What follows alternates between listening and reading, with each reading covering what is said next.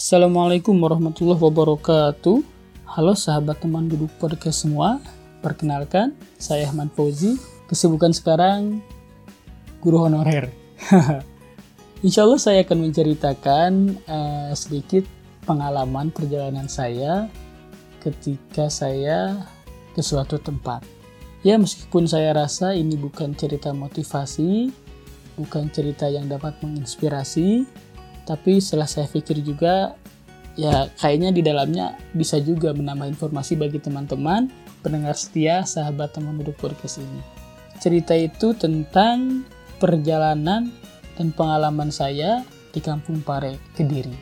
Nah, di sana itu saya bukan belajar bahasa Inggris ya, seperti lumrah pada umumnya, Kampung Pare terkenal dengan kampung Inggrisnya, tidak, saya tidak belajar bahasa Inggris, tapi di sana saya belajar bahasa Arab. Motif awal saya ingin belajar bahasa Arab yaitu murni karena ya jujur lah ya karena saya itu kuliah di jurusan keagamaan, pendidikan keagamaan dan ketika saya lulus dari kuliah, saya merasa nih sebagai calon guru agama, masa iya sih saya tidak bisa bahasa Arab minimal dasar-dasarnya saja gitu. Baik itu dari percakapannya ataupun dari nahwu sorofnya. Nah saya berpikir tuh, masa aja saya nggak bisa dasar-dasarnya minimal gitu. Nah berangkat dari sana, mulailah ada keinginan untuk belajar bahasa Arab. Ya minimal saya bisa dasar-dasar lah ya, dasar-dasarnya lah ya. Saya berpikir seperti itu waktu itu. Nah ada ke, ada keinginan belajar bahasa Arab yang motif awalnya itu, motif lainnya ada juga sih ya kayak saya itu pengen bisa baca kitab-kitab gitu kitab-kitab berbahasa Arab. Selain itu ya saya juga ada rencana sih pengen kuliah di luar negeri. Ya tapi tidak habis juga. Nah itu mungkin motif-motif ya sedikit motif-motif yang menyebabkan saya berkeinginan belajar bahasa Arab. Dan akhirnya saya kursus bahasa Arab.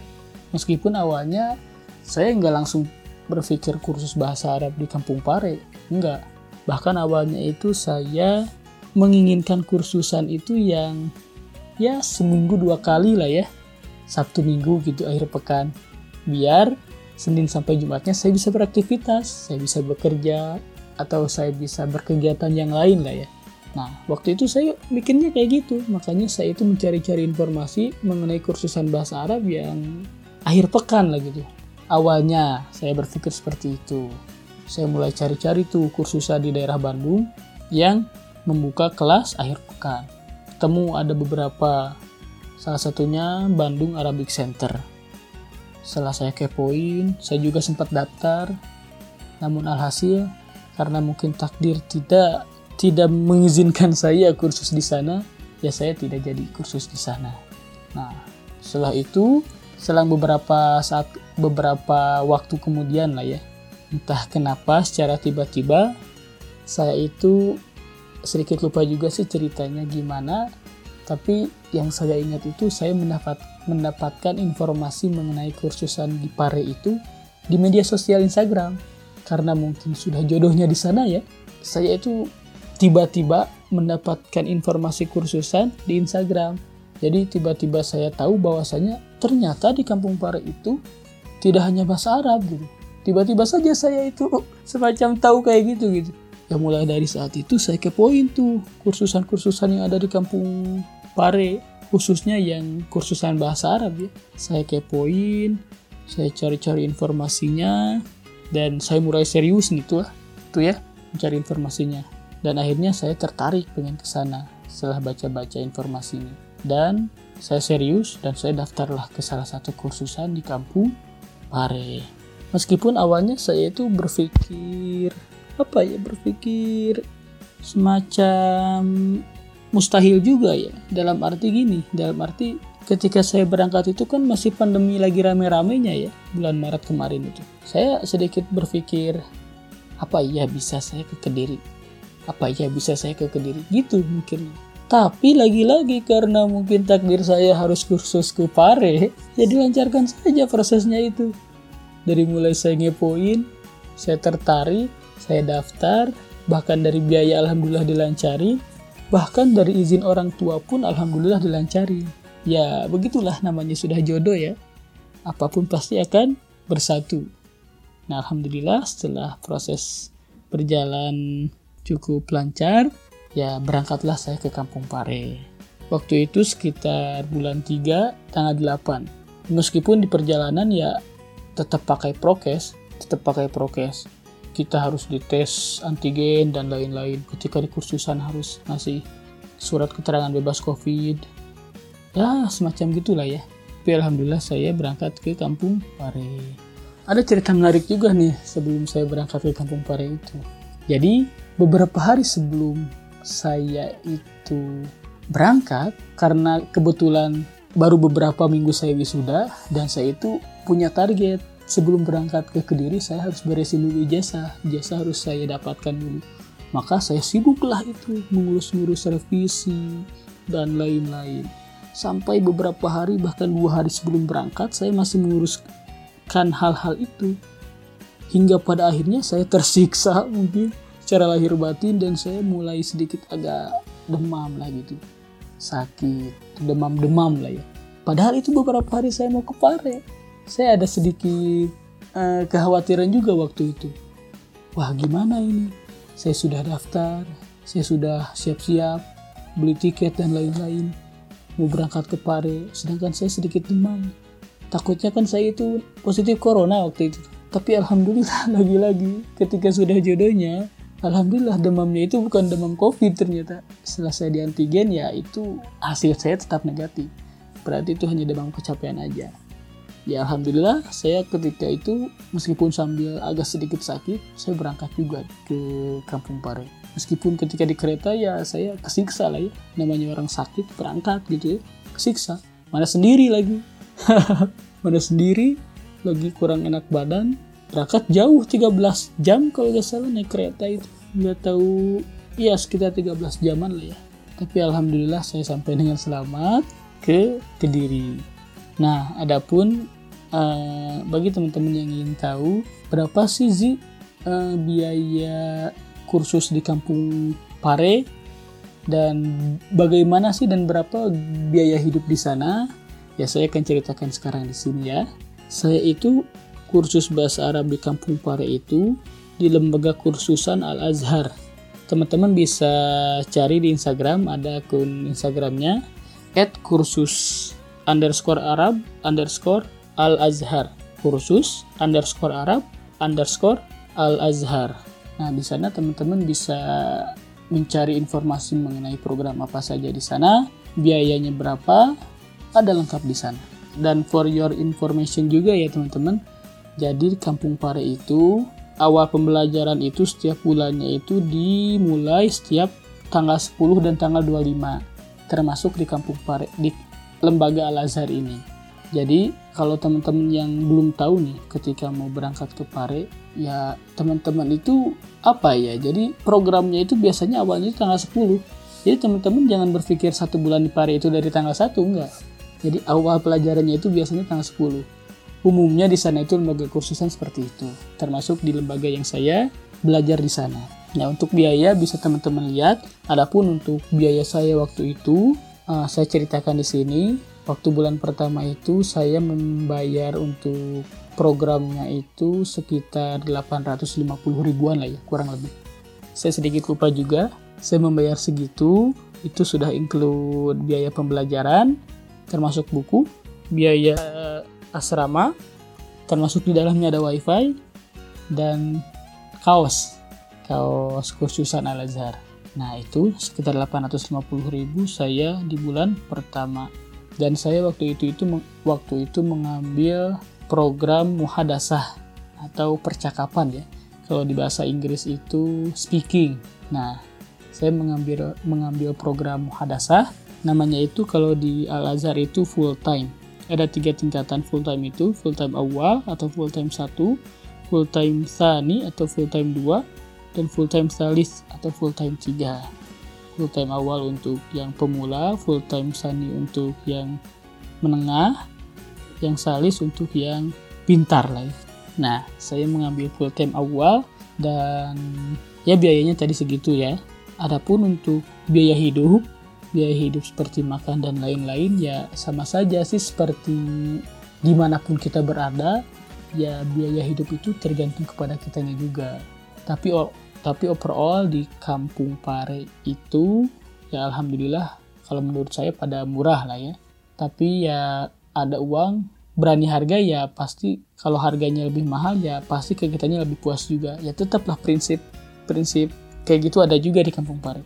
Dan yang saya rasakan juga meskipun murah di sana itu meskipun di sana itu murah tapi ya saya tergolong orang yang boros tetap. Karena ya ya gitulah yang tadi ya prinsip hidup biaya hidup di mana saja itu di mana pun ya tergantung kepada kitanya. Tapi ya karena kampung Pare itu wilayah pendidikan wilayah orang-orang belajar ya cukup bersahabat lah biayanya. Ada makan itu bisa 5000 itu kita bisa dapat satu porsi. Meskipun ya porsinya nggak nggak terlalu banyak lah ya. Nah ini yang menyebabkan saya boros itu. Karena yang 5000 itu porsinya porsinya nggak terlalu banyak jadi saya tidak memilih yang 5000 saya memilih saya memilih porsi yang agak banyak yang 8000 ke sana. Bahkan rata-rata saya sekali makan itu 10.000 jadi ya bisa dihitung lah ya kalau misalkan saya sekali makan 10.000 kali sehari itu tiga kali makan kali sebulan ya lumayan juga biaya makannya. Dan itu tergolong boros sih. Yaitu untuk biaya hidup ya kurang lebih dan teman-teman juga harus ini nih harus mempersiapkan uang cadangan ketika teman-teman di kampung Pare. Karena biasanya sebuah sudah menjadi hal yang membudaya di sana itu setiap bulan itu kita liburan sama teman-teman kelas kita. Jadi sudah semacam jadi budaya lah di sana itu. Saya itu waktu di sana liburan juga. Jadi di akhir periode karena periodenya itu per bulan jadi di akhir bulan setelah belajar selesai setelah ujian kita itu liburan. Entah itu ke Malang atau ke mana lah di daerah Jawa Timur. Waktu itu saya kebetulan ke Malang ke Bromo. Nah teman-teman harus menyiapkan uang itu juga ya kalau teman-teman ingin tidak kuulen di sananya. Lagian lumayan juga loh ketika kita di Kediri misalkan. Tapi kita belum pernah ke Bromo. Ya saya sarankan ya pergilah ke Bromo mumpung dekat gitu. Dari Kediri ke Bromo biayanya pun tidak terlalu mahal kan ya? Nah itu ya mengenai biaya. Di bulan pertama ya kursusan sekitar 850 kurang lebih biaya hidup ya itu tergantung masing-masing. Adapun di bulan kedua saya itu mengambil program Nahu Sorof. Jadi saya nggak dilanjut ke full time 2 nggak lanjut ke muhadasah 2 tapi saya ngambil program Nahu Sorof metode Al-Miftah biayanya itu sekitar 750 ribu lah kalau tidak salah. Kenapa lebih murah? Karena di bulan kedua itu tidak ada beban biaya kaos ya. Karena kaos itu sudah di bulan pertama. Nah di bulan kedua 750 ribu jadi kurang lebih satu bulan itu saya untuk biaya kursus saja sekitar 100 sekitar sejuta 600 sampai sejuta 700an lah ya. Untuk biaya kursus selama dua bulan saya di sana. Nah untuk biaya hidup ya ya saya lupa lah berapa ya ketika dua bulan di sana itu. Nah, adapun untuk biaya perjalanan uh, bagi teman-teman yang mungkin kebingungan juga dari Bandung ke Kediri itu naik apa dan biayanya berapa, saya akan bagikan di sini ya. Jadi dari Bandung ke Kediri itu teman-teman bisa memakai ya berbagai macam lah ya sebenarnya. Bisa naik bis, naik pesawat atau naik kereta kalau naik bis ya bisa langsung ke Kediri mungkin ya. Dari dari Bandung ke Kediri ada. Naik pesawat bisa via Surabaya atau via Malang. Tapi yang umumnya lumrah dipakai bagi warga Bandung yang ingin berangkat ke Kediri ya transportasi kereta api ya. Nah teman-teman bisa naik kereta api kalau ingin ke Kediri dan pilihan kereta apinya pun ya berbagai macam ya. Untuk khusus orang-orang yang ingin hemat kayak saya, tidak lain dan tidak bukan saya kita harus memilih kereta api ekonomi. Jelas ya, kereta api ekonomi jurusan Kiara Condong Blitar. Namanya itu kereta api Kahuripan. Teman-teman bisa pesan itu di aplikasi atau langsung ke stasiun, tapi uh, saya sarankan mending di aplikasi saja lebih praktis teman-teman bisa download aplikasi KAI Akses. Nanti teman-teman daftar dan login. Nah, di sana nanti teman-teman bebas mau bisa pesan tiket kereta dan teman-teman bisa pesan tiket kereta api jurusan Bandung Kediri di sana. Nah, adapun untuk kereta api ekonomi itu, teman-teman gak akan nemu ketika teman-teman nyarinya di stasiun Bandung. Karena khusus kereta api ekonomi itu, mulai startnya itu dari stasiun Kiara Condong. Jadi, teman-teman itu kalau mencari kereta api Kahuripan, jangan startnya itu jangan dari stasiun Bandung, tapi dari stasiun Kiara Condong.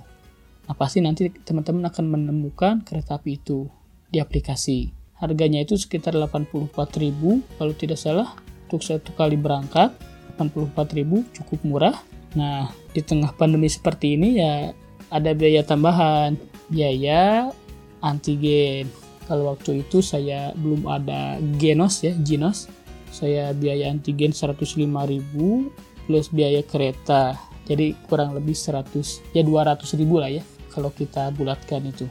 Berang biaya satu kali berangkat Bandung Kediri. Namun ketika kita sampai di stasiun Kediri ya kita kan nggak langsung jadi Kediri itu jadi Kampung Pare itu ya tidak cukup hanya jalan kaki tidak bisa di tidak bisa di di apa tidak bisa dituju hanya dengan jalan kaki dari stasiun Kediri itu Kampung Pare itu karena jaraknya lumayan cukup jauh juga dari stasiun Kediri ke Kampung Pare sekitar 25 kilo lah kalau tidak salah karena stasiun Kediri itu ada di kota Kediri, Kampung Pare itu ada di Kabupaten Kediri.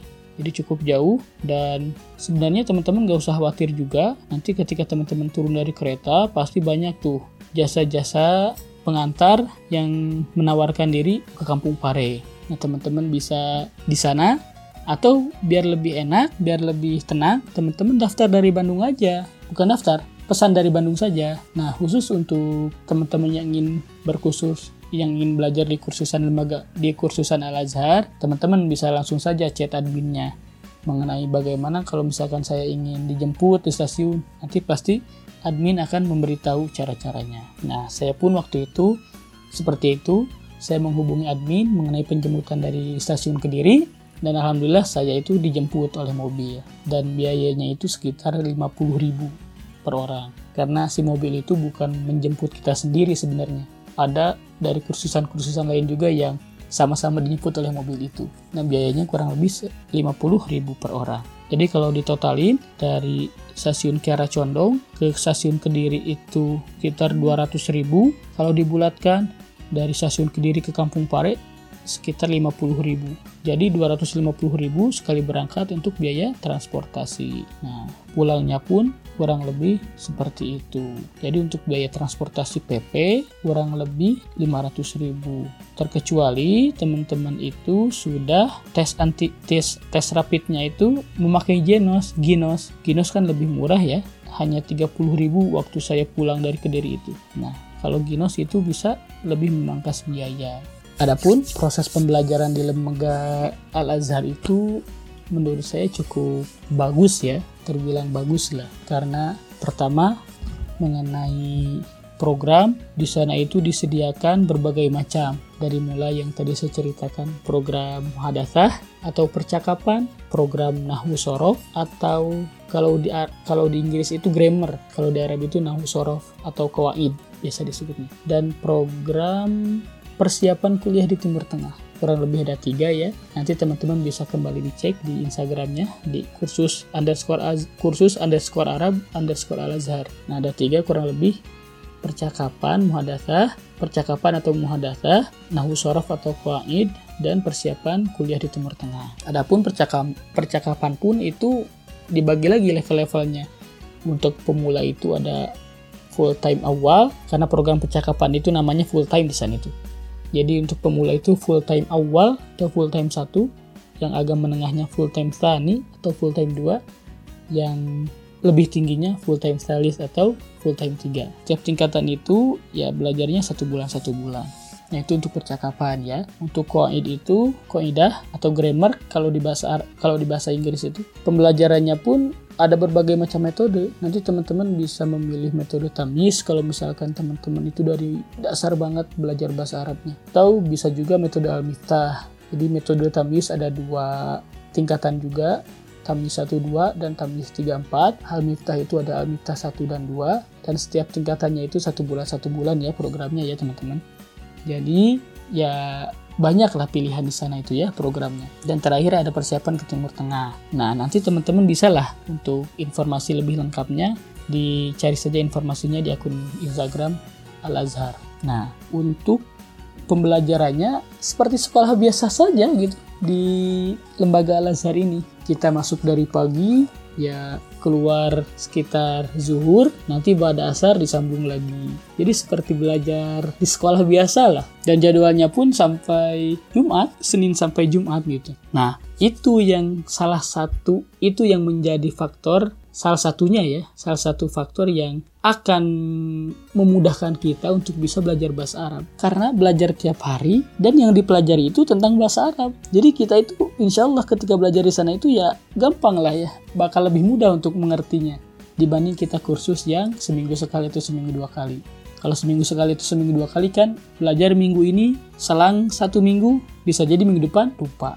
Nah kalau di sana itu di Kampung Pare, Kampung Arab Al Azhar itu ya karena belajarnya tiap hari ya jadi pembelajaran itu serasa diulang-ulang dan bakal lebih gampang bisa kitanya gitu ya. Nah itu salah satu faktor yang saya rasakan dan saya sarankan juga bagi teman-teman yang ingin belajar bahasa, ini langsung saja berangkat ke sana. Karena di sana itu kondisi mendukung ya, lingkungan mewajibkan berbicara bahasa Arab ketika sehari-hari. Meskipun itu sifatnya ya nggak mutlak juga, tapi sangat dianjurkan berbicara bahasa Arab. Lingkungan itu pertama. Kedua, pembelajaran setiap hari ada, tidak seminggu sekali.